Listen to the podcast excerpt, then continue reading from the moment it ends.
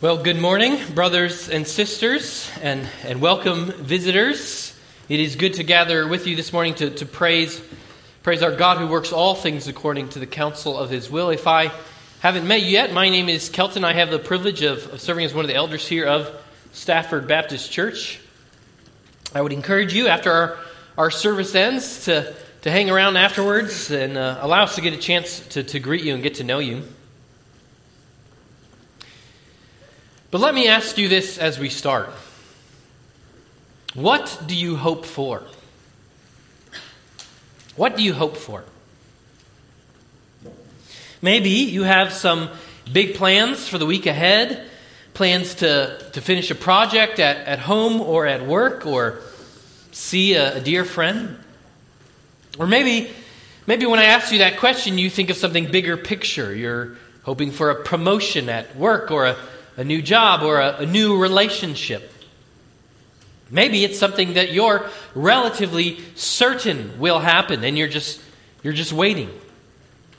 Or maybe you think of something that's just a, a glimmer, glimmer of hope, a strong desire, but no clear path forward. Or maybe you're thinking right now, I don't have hope.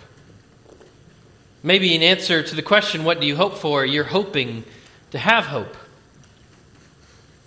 Is hope available to us? In, even in the midst of, of pain and loss? Can we have hope even when our desires seem so far off? Let me assure you, even if you feel full of hope today, there will come a time, maybe even soon, that you will be searching for hope.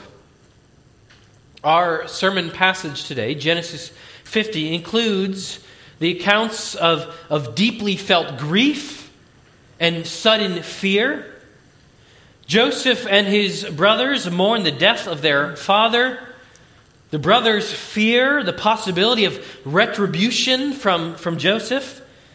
But even in the midst of loss and fear, the message of Genesis 50 is that we can have hope. So, my hope for you today is that God's Word will show you that Christians can have hope even in the midst of loss and grief because our sovereign God means it for our good. So please turn with me, if you would, to Genesis 50. Genesis chapter 50, and what I am calling today the hopeful brothers and the sovereign God. Genesis 50, the hopeful brothers and the sovereign God. You can find that starting on page 43 of the Bibles provided for you there in the pew rack.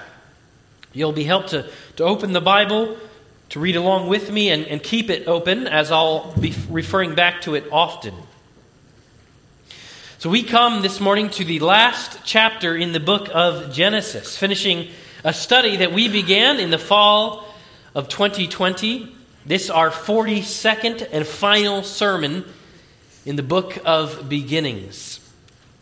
In our first sermon in Genesis, I argued that this book is the foundation of the Bible. On Genesis, on this book, is built a straight and immovable tower of truth as the Bible continues to unfold.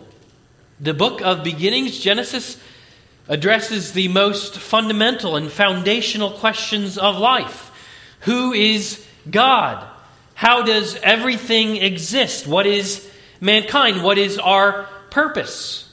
Why is there good? Why is there evil? How do we have a relationship with this God? And the answers we've explored in these past 41 sermons are among the most important truths about our reality. Genesis is, at the end of it, a story about God because God is the center of all reality. This eternal God has created all things by his, his word, creating them good. And concluding his act of creation was to make mankind, you and I, as his image bearers, to, to fill the world and spread his glory everywhere. But mankind rebelled against God, believing the twisted lies of the serpent. And since then, this story has been marked by, by sin Cain killing Abel, death spreading to all mankind, a, a universal flood in judgment. But God, through the pages of this history has been working out his purpose to restore blessing to his people, to restore sinful mankind back to his, his presence in relationship with him. So, God, through Abraham and his descendants, has been working to create a people for himself. And through it, we have noticed that at every stop along the journey, it has looked forward to a promised offspring of Eve, offspring of Abraham, the Messiah, the deliverer. And now, brothers and sisters, in its last chapter, it ends with hope. God's people can have hope because our sovereign God means even evil for our good. So Moses has written this account because past is lesson for the future.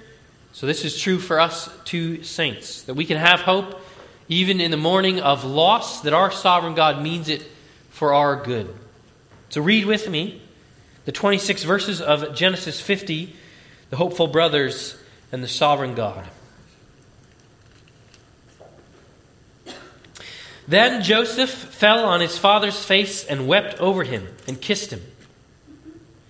And Joseph commanded his servants, the physicians, to embalm his father. So the physicians embalmed Israel. Forty days were required for it, for that is how many are required for embalming. And the Egyptians wept for him seventy days. And when the days of weeping for him were past, Joseph spoke to the household of Pharaoh, saying, If now I have found favor in your eyes, please speak in the ears of Pharaoh, saying, My father made me swear, saying, I'm about to die. In my tomb that I hewed out for myself in the land of Canaan, there shall you bury me. Now, therefore, let me please go up and bury my father, then I will return. And Pharaoh answered, Go up and bury your father, as he has made you swear. So Joseph went up to bury his father. With him went all the servants of Pharaoh, the elders of his household, and all the elders of the land of Egypt as well as all the household of Joseph, his brothers, and his father's household. Only their children, their flocks, and their herds were left in the land of Goshen. And there went up with him both chariots and horsemen. It was a very great company. When they came to the threshing floor of Atad, which is beyond the Jordan, they lamented there with a very great and grievous lamentation. And he made a mourning for his father seven days. When the inhabitants of the land, the Canaanites, saw the mourning on the threshing floor of Atad, they said, This is a grievous mourning by the Egyptians. Therefore, the place was named Abel Mizraim. It is beyond the Jordan. Thus his sons did for him as he commanded them. For his sons carried him to the land of Canaan and buried him in the cave of the field of Machpelah to the east of Mamre, which Abraham bought with a field from Ephron the Hittite to possess as a burying place. After he had buried his father, Joseph returned to Egypt with his brothers and all who had gone up with him to bury his father. When Joseph's brothers saw that their father was dead, they said, It may be that Joseph will hate us and pay us back for all the evil that we did to him. So they sent a message to Joseph saying, Your father gave this command before he died. Say to Joseph, Please forgive the transgressions of your brothers and their sin, because they did evil to you. And now, please forgive the transgression of the servants of the God of your father. Joseph wept when they spoke to him. His brothers also came and fell down before him and said, Behold, we are your servants. But Joseph said to them, Do not fear, for am I in the place of God? As for you, you meant evil against me, but God meant it for good, to bring about bring it about that many people should be kept alive, as they are today. So do not fear. I will provide for you and your little ones. Thus he comforted them and spoke kindly to them. So Joseph remained in Egypt, he and his father's house. Joseph lived a 110 years. And Joseph saw Ephraim's children of the third generation. The children also of Machir, the son of Manasseh, were counted as Joseph's own. And Joseph said to his brothers, I am about to die but God will visit you and bring you up out of this land to the land that he swore to Abraham, to Isaac, and to Jacob. Then Joseph made the sons of Israel swear, saying, God will surely visit you, and you shall carry up my bones from here. So Joseph died, being 110 years old, They embalmed him, and he was put in a coffin in Egypt. Well, the grass withers, the flowers fall, but the word of the Lord remains forever. Having read God's word, please now pray with me that God would give us his help in believing and obeying his word. Please, please pray. Our Heavenly Father, it is right for us to pause and to bring our hearts before you. Lord, asking that you would now give us help by your Spirit to believe and obey all that has been written. Lord, you testify to us in, in Romans 15 that, that whatever has been written in the former days was written for our instruction. Lord, that through endurance and through the encouragement of the Scriptures, we might have hope. So, Father, we pray today that you would, Lord, you would do that, that you would instruct us by what was written in the former days. Lord, that through it you would give us endurance, and, and by the encouragement of your word, that we would have hope. Father, that you would give us hope not only in the midst of, of our days, but Lord, in all the days that are ahead, and through our death, that we would hope that with Joseph you will surely visit us and bring us up from our graves to everlasting life. It's in Christ's name that we pray this. Amen. Well, Saints, the, the main idea of our passage this morning might be this the command to have hope in the mourning of loss that our sovereign God means it for our good. Have hope in the mourning of loss that our sovereign God means it for our good. This passage contains evidence of the fall that has cursed mankind from Genesis 2 on, right? Sin, death, pain, deception, fear. But, but there is in this passage an undeniable current drawing our hearts upwards, a current of, of hope that it will not always be this way. God again will surely visit you. Have hope in the mourning of loss that our sovereign God means it for good. We will have three points to explore this passage, passage this morning. Our first point salvation's dress rehearsal, that in verses 1 through 14. Salvation's dress rehearsal. Second, God's good purposes in 15 through 21. God's good purposes. And finally, Joseph's certain hope. That in verses 22 through 36, Joseph's certain hope. Salvation's dress rehearsal, God's good purposes, and Joseph's certain hope. So, our first point, brothers and sisters, salvation's dress rehearsal in verses 1 through 14. In a, a theater production, a dress rehearsal is a rehearsal of the play as if it were live, dressed just as they would be in the actual performance. And I think something like that is what is happening here in the first 14 verses of our passage. And a dress rehearsal of the Exodus, but opening night is many, many years away. A little context, though, at first will help us. Jacob, also called Israel, the father of the 12 sons that, that make up the nation, has, has died. So, surrounded by his sons in the last chapter, prospering in the haven of Egypt, Jacob blessed his sons in, in utterances of, of prophecy and, and then breathed his last. And in that very room, where Jacob had been gathered to his people, our, our scene begins. Look with me at verse 1. Then Jacob fell on his deceased father's face and wept over him and kissed him. These first few verses describe the mourning in light of Jacob's death. Jacob weeps and, and kisses his departed father. See how much he, he loved him. I imagine the last 17 years of, of Jacob's life were his best. We don't know much of what happened in those 17 years between the time that they, they settled in Egypt and when, when Jacob died there in, in 49. I assume that that's, that's good news.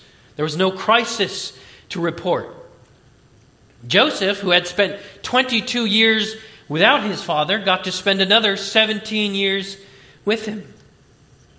In fact, this fulfills what God had promised to Jacob in Genesis 46 as Jacob left Canaan to come to Egypt, You might remember Genesis 46, verse 4 Joseph's hand shall close you, your eyes.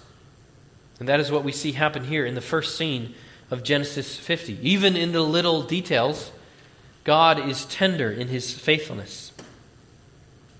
Well, in, in verse 2, Joseph begins to prepare Jacob's body for burial. He commands his servants, the physicians, to embalm his father, Jacob.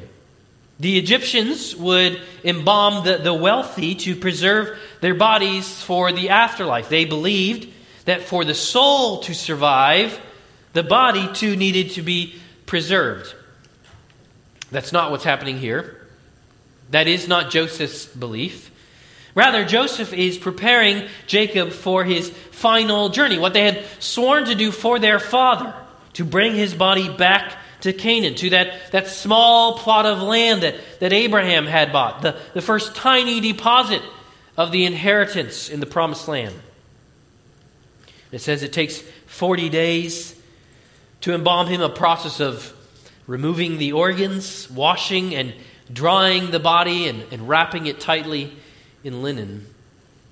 And it says the, the Egyptians actually honor Jacob with 70 days of mourning there in verse 3. 70 days. That's apparently quite the honor because uh, it's just short of the 72 days that were required for the the mourning at the death of a, a Pharaoh.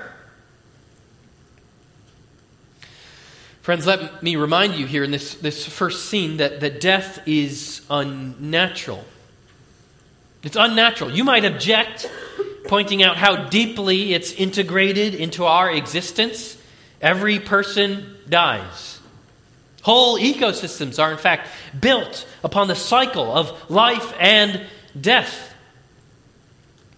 But this is not the way God made the world.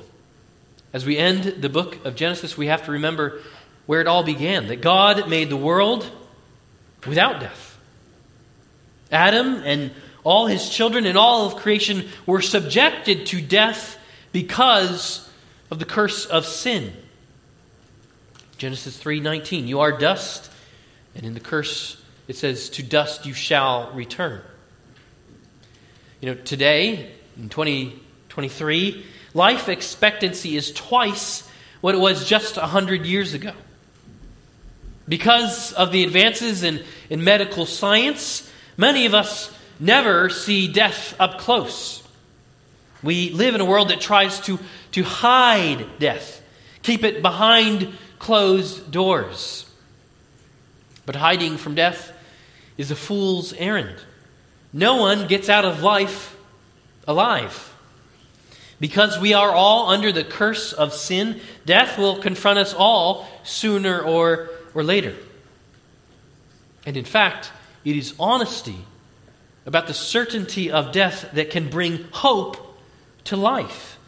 The, the Bible means to cultivate death awareness in us.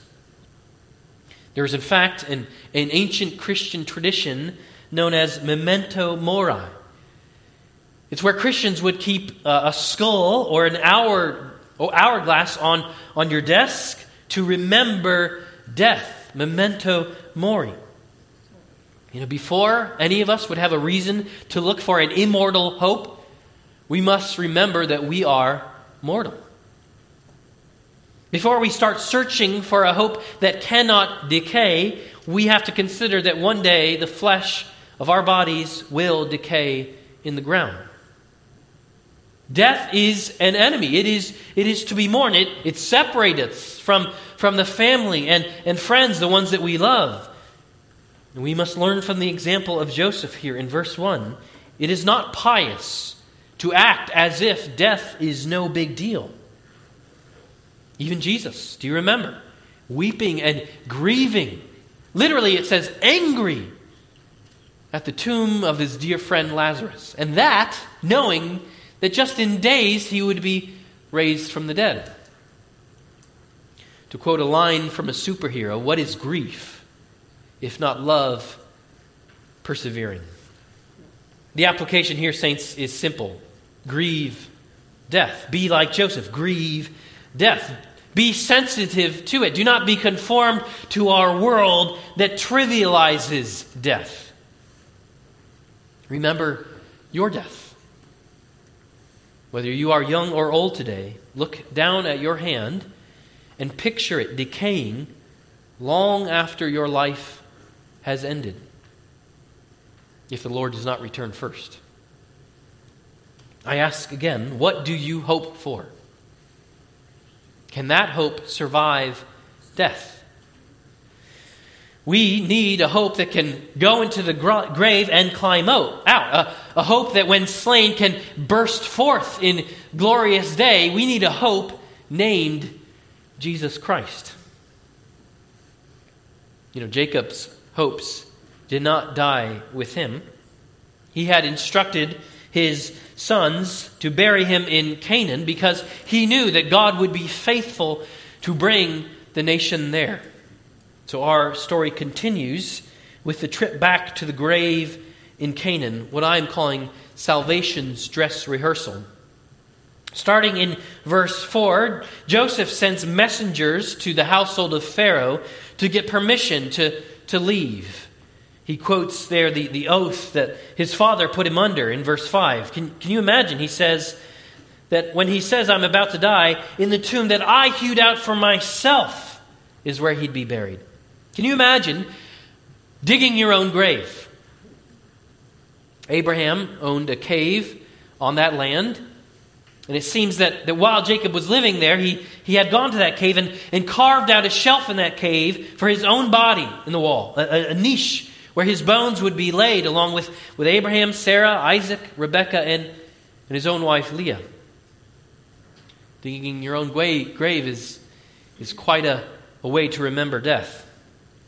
But what is remarkable about the ensuing story is its similarity to a later story. This procession we have leaving Egypt is described in, in remarkably similar terms as the later Exodus what happens in the next book of the Bible. You might notice in verse 7 all the servants or slaves of Pharaoh go up. It speaks of chariots and horsemen. The word he uses, company, is what Exodus uses time and time again to describe who leaves Egypt in the future. In fact, what I think is most remarkable is, is the route they take. The route they take seems to be roundabout, going the long way. You might have noticed in verse 10, it talks about them arriving at the threshing floor of Atad, but it's, it's beyond the Jordan. Now, if you're down, down here in Egypt, Canaan is up to the, to the northeast, right? The, the Jordan is on the far side of Canaan. And here they are beyond the Jordan. They've taken the long way, not the most obvious route to take, but it mirrors the route that Israel will take later in the Exodus, crossing into the promised land over the Jordan. Certainly, there are obviously important differences, chiefly now that they go with Egypt, not pursued by them. To, to illustrate, I, I think what we have here in Genesis 50 is something what, what you see in a good musical score for a movie. Composers will use what they call themes, themes in their composition. For example, the Imperial March. You know this one, right? Dun, dun, dun, dun, dun, dun, dun, dun, dun. The Imperial March, right? And that theme or, or variations of it will play in Star Wars whenever Darth Vader appears on screen. And, and in fact, when they went back to write the prequel movies, they used that same theme in more subtle ways when an event was foreshadowing the, the villain's future. And I think that's exactly what is happening here for us in Genesis 50. Right? The theme, we'll call it not, not the Imperial March, but the Exodus March is, is being played for, a variation on that theme. There are a lot of recognizable notes for us here, or words being played. In fact, we've seen subtle hints of this already in the book of Genesis, when, when Abraham himself went down into Egypt, or when, when Jacob was delivered from servitude in a foreign land when he was with Laban. This isn't just merely genius literary feature. Moses is a particularly good writer. No, it's God giving hope to his people. What he's doing here is a preview of what God will do. Before they have to endure generations of slavery in Egypt, God has foreshadowed their deliverance. I don't know that Joseph or, or anyone was aware of it at the time, but God was. God, who rules over Egypt and even the path of their journey, was showing them what they would eventually do. And certainly Moses, our author, now recognizes it and includes it here for that reason. You, you notice that the, none of the other patriarchs get such a long description of their burial, it's usually just a fragment of a verse. Moses is spending so much time here because he's building the case, even if it is in hindsight, that God knows the end from the beginning. And because he does, we can have hope. All of history, every event is ruled by our sovereign God. So he can ensure the end long before it happens. He works all things together according to the counsel of his will. Yes, this time, the heart of Pharaoh is loving to Israel. When the, the later Pharaoh's heart is hard to Israel, it is because God is working out the counsel of his will. He says in Exodus 4:21, "I will harden his heart." Why? To show his power in him, that God's name might be proclaimed in all the earth. Exodus 9:16. But what's more, I think this is doing more than just foreshadowing the later Exodus. It is foreshadowing something even further in the future. This picture of Egypt joining with Israel in the trek to the promised land is a picture that the prophets will repeat. I could read to you several examples, but, but listen to Zechariah chapter 8, verses 20 through 23. Thus says the Lord of hosts peoples shall yet come, even the inhabitants of many cities. The inhabitants of one city shall go to another, saying, Let us go at once to entreat the favor of the Lord, and to seek the Lord of hosts. I myself am going. Many peoples and strong nations shall come to seek the Lord of hosts in Jerusalem, and to entreat the favor of the Lord. Thus says the Lord of hosts, in those days ten men from the nations of every tongue shall take hold of the robe of a Jew, saying, Let us go with you, for we have heard that God is with you. If you're paying attention to the Exodus March theme, it should be playing loudly in your ears. Do you hear it? In the prophets, the expectation, the hope that the nations will come with Israel to worship God in their deliverance a picture at the end of time when all nations will gather in the final exodus from this age to the next. Genesis chapter 50, verses 1 through 14, then, is not just a dress rehearsal of what will happen to Israel when they leave Egypt. It is a shadow, a preview of what will happen when all of God's people leave this world for the world to come. What will happen at the end of time when all nations go up with the people of God to the holy mountain, Zion, the heavenly city. Salvation's dress rehearsal. So the question for us is have you rehearsed? Are, are you ready? Do you know your lines in the play? Where will you be on that day when the performance is live? I wonder even who will be clinging to your robe, as we read of in Zechariah 8, entering with you into the holy city because they have seen here and now that God is with you. This is a living hope for our future because Christ lives. Because through Christ, God is unrelenting in his good purposes. And that brings us to our second point, Saints. Number two, God's good purposes in verses 15 through 21.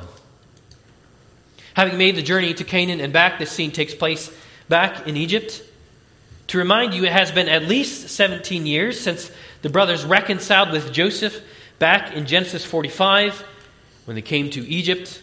We time that Jacob was 130, he dies at 147. So it's been at least 17 years.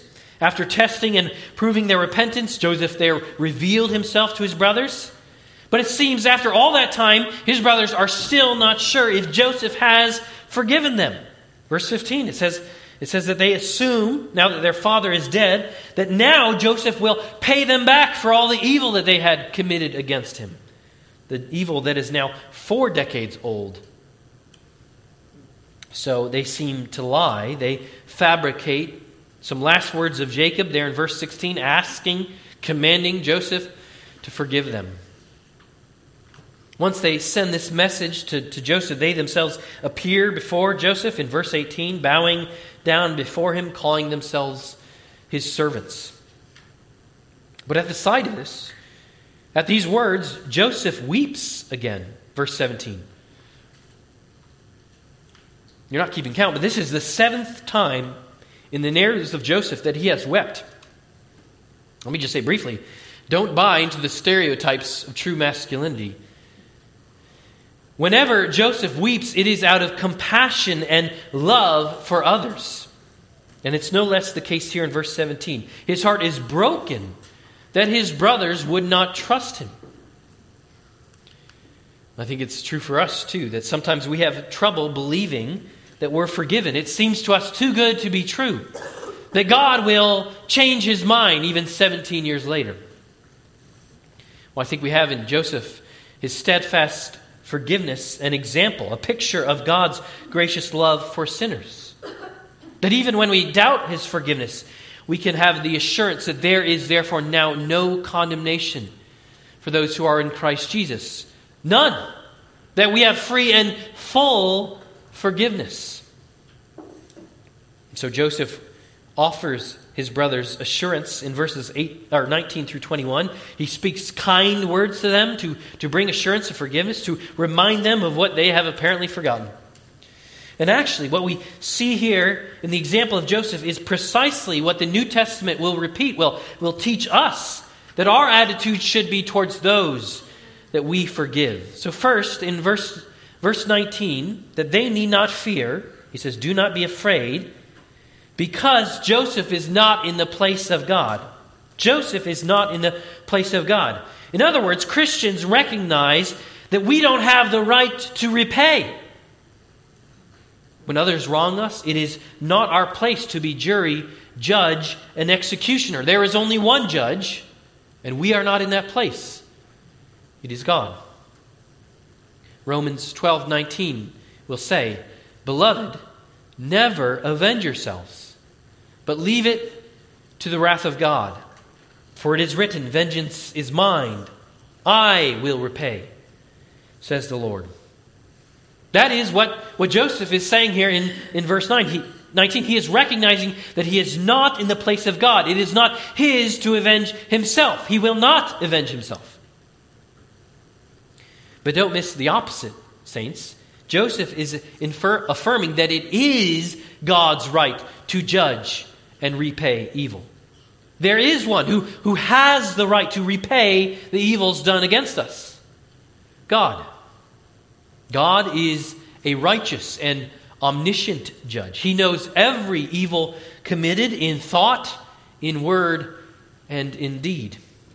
And his justice is perfect in proportion. He never avenges beyond what is deserved. And of course, God consistently teaches us that our sins deserve His good wrath. To sin in any way is to dis- disdain the infinite beauty and goodness of our God. Like Joseph, saints, we can forgive and persevere in our forgiveness over decades because God is a just judge. To exact revenge is, in fact, to usurp the place of God. It is to return evil with evil. So, like Joseph, entrust yourself to the just judge while doing good. Second, we see in verse 20, Joseph trusts God's providence even in man's malice. Joseph trusts God's providence even in man's mouths. Verse 20 reads As for you, you meant evil against me, but God meant it for good. One author calls verse 20 one of the most important statements in all the Bible about the providence of God. It's a truth simple enough to summarize in, in one verse, but deep enough to need 13 chapters of Genesis to demonstrate in the life of Joseph. Joseph's story has been filled with evidences of God's providence, of his invisible hand directing and governing all events and people to do exactly as his hand has ordained from all eternity. Joseph here in verse 20 affirms that, that what they did really was, was evil. Verse 20, you meant evil against me. In their hatred, in their murderous plot, in their greed and deceptions, they intended evil. He's not excusing them, calling it just a mistake or a lapse in judgment. They did mean evil. But in their intentions, God had his own.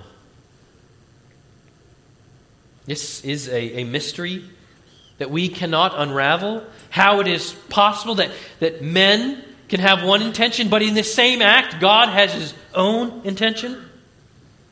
And in that, God is not the author or approver of evil, but it is a part of his purposes. It does not derail or, or defeat his plans. Just as men mean one act of evil, in the same act, God can mean it for good. So, so God is, or Joseph is saying that, that God meant their hatred of Joseph for good. God meant their sale of Joseph into slavery for good. God meant their deception of, of Jacob over 22 years for good. God meant Joseph's unjust imprisonment for good. All the evil was meant by God to achieve good. Here in verse 20, particularly, that, that many people should be kept alive as they are today we have to, to note carefully exactly what, what Joseph is saying here. John Piper puts it this way Be careful not to water this down. It does not say God used it for good or God turned it for good. It says God meant it for good. They had an evil purpose, God had a good purpose. God didn't start cleaning up halfway through this sinful affair, thinking how he can make it work. No. He had a purpose, a meaning from the beginning. From the start, he meant it for good. Saints, this is not just a, a tidy truth for a textbook. God's providence over even sin is meant to humble human pride. It is meant to intensify human worship, and to our everlasting joy to shatter human hopelessness. This is what it means for God to be God, to be holy. He is completely set apart, with nothing that we can compare him to in all of creation. He is completely and utterly unique, holy. I wonder, is your God big enough to reign over evil and death, to manage a million, a billion evils, and accomplish one great purpose His everlasting glory? So again, I, I ask, what do you hope for? What do you hope for? Can it, can your hope survive even the evil plans of men? Joseph's hopes did not expire when he suffered evil. Genesis 50, verse 20, here is, is the Old Testament equivalent of the beloved New Testament Romans 8 28. That reads, Romans 8 28 reads, And we know that for those who love God, all things work together for good. For those who are called according to his purpose. All things, it says, work together for good. What they mean for evil, what you even mean for evil. God has the wisdom, the power, and the love to work for your good. You know, we, saints, can have the power to forgive others of their evil against us because we have the confidence that evil is not the last word. in the midst of evil, God means good. And the bedrock of our assurance of that, why can we believe that? God meaning evil for good, is not only the life of Joseph, but the death of Jesus. What Satan and sinful men meant for evil, their hatred, their rejection, the unjust arrest, and wicked murder of Jesus, what they meant for evil, God meant. He planned, He purposed for good. That all who believe in Him would be saved from sin through His death and resurrection. God used the greatest evil in history, the slaughter of the innocent Son of Man, for the greatest good in history. Jesus died on the cross in the place of sinners, suffering the punishment that we deserve for our sins. So now, simply by faith, we can be united to Christ and receive salvation from our sins and rescue from judgment. But did you notice? There, there I did it. I said God used. God used it.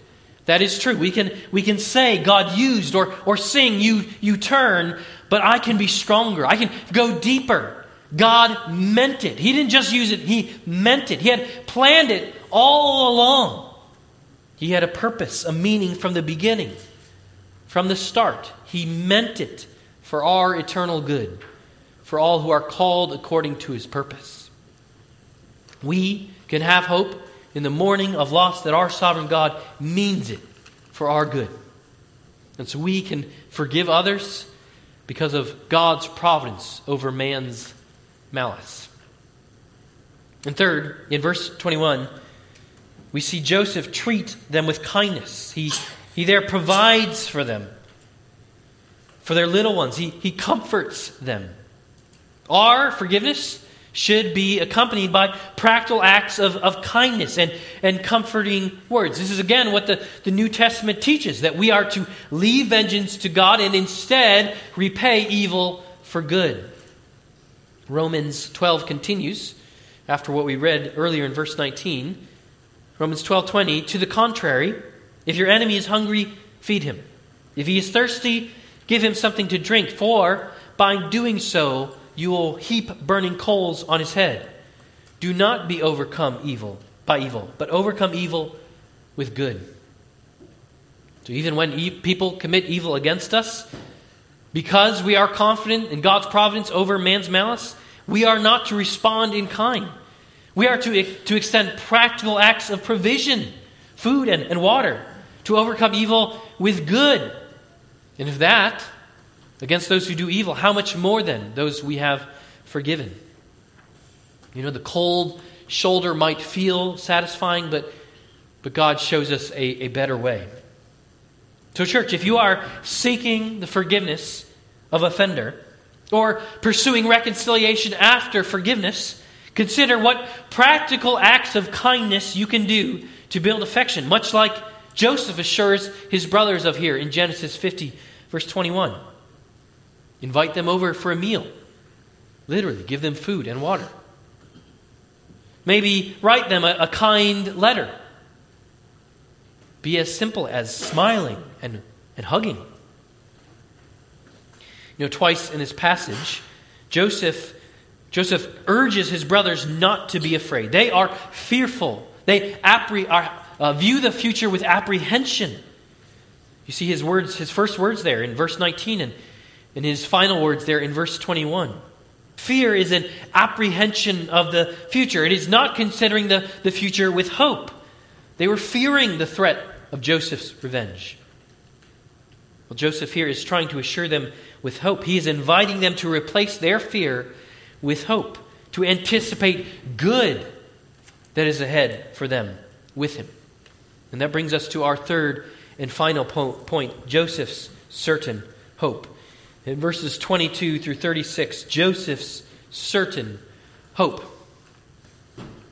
The last five verses record Joseph's death. He lived, it says, 110 years. So we're jumping ahead from what we just read 54 years. That means he spent 93 years of his life living in Egypt. In verse 23, it says he has the pleasure of seeing generations of his children, both Manasseh and Ephraim.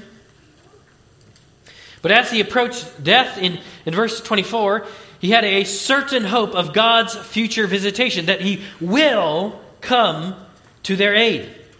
So he too, much like Jacob before, makes, makes his brothers swear a promise to bury him in Canaan, but not immediately upon his death, not yet. No, instead, in verse 25, they are to take him with him when God visits. He is so certain of God's visit that he says, Ah, just wait. Just wait until you all go. Don't make an extra trip for me. Joseph went to his tomb absolutely hopeful that God would visit his people and bring them up again.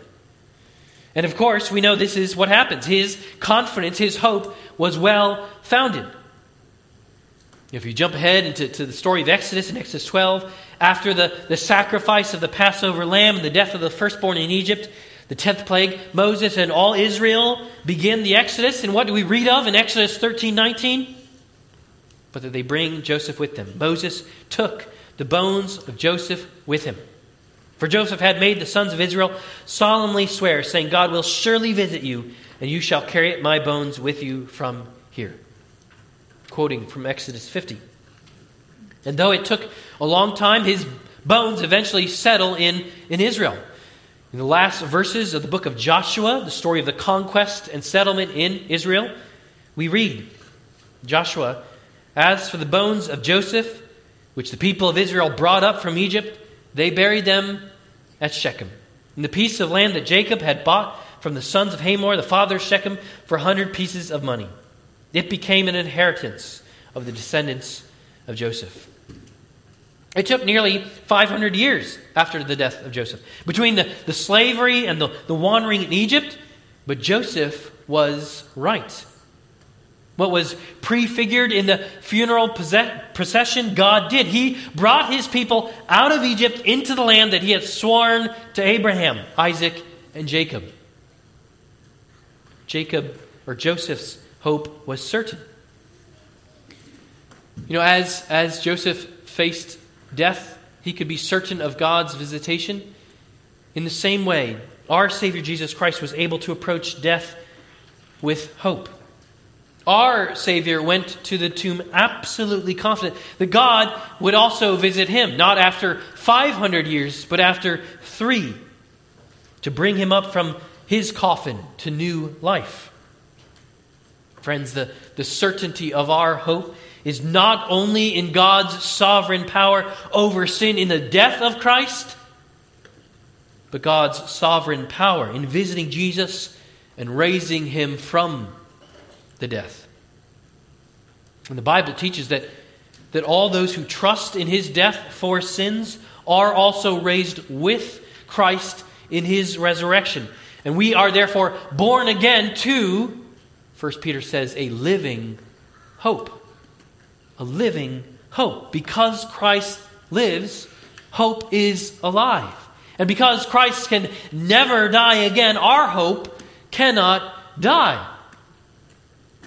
It is as we will sing in just a moment in Christ alone, my hope is found.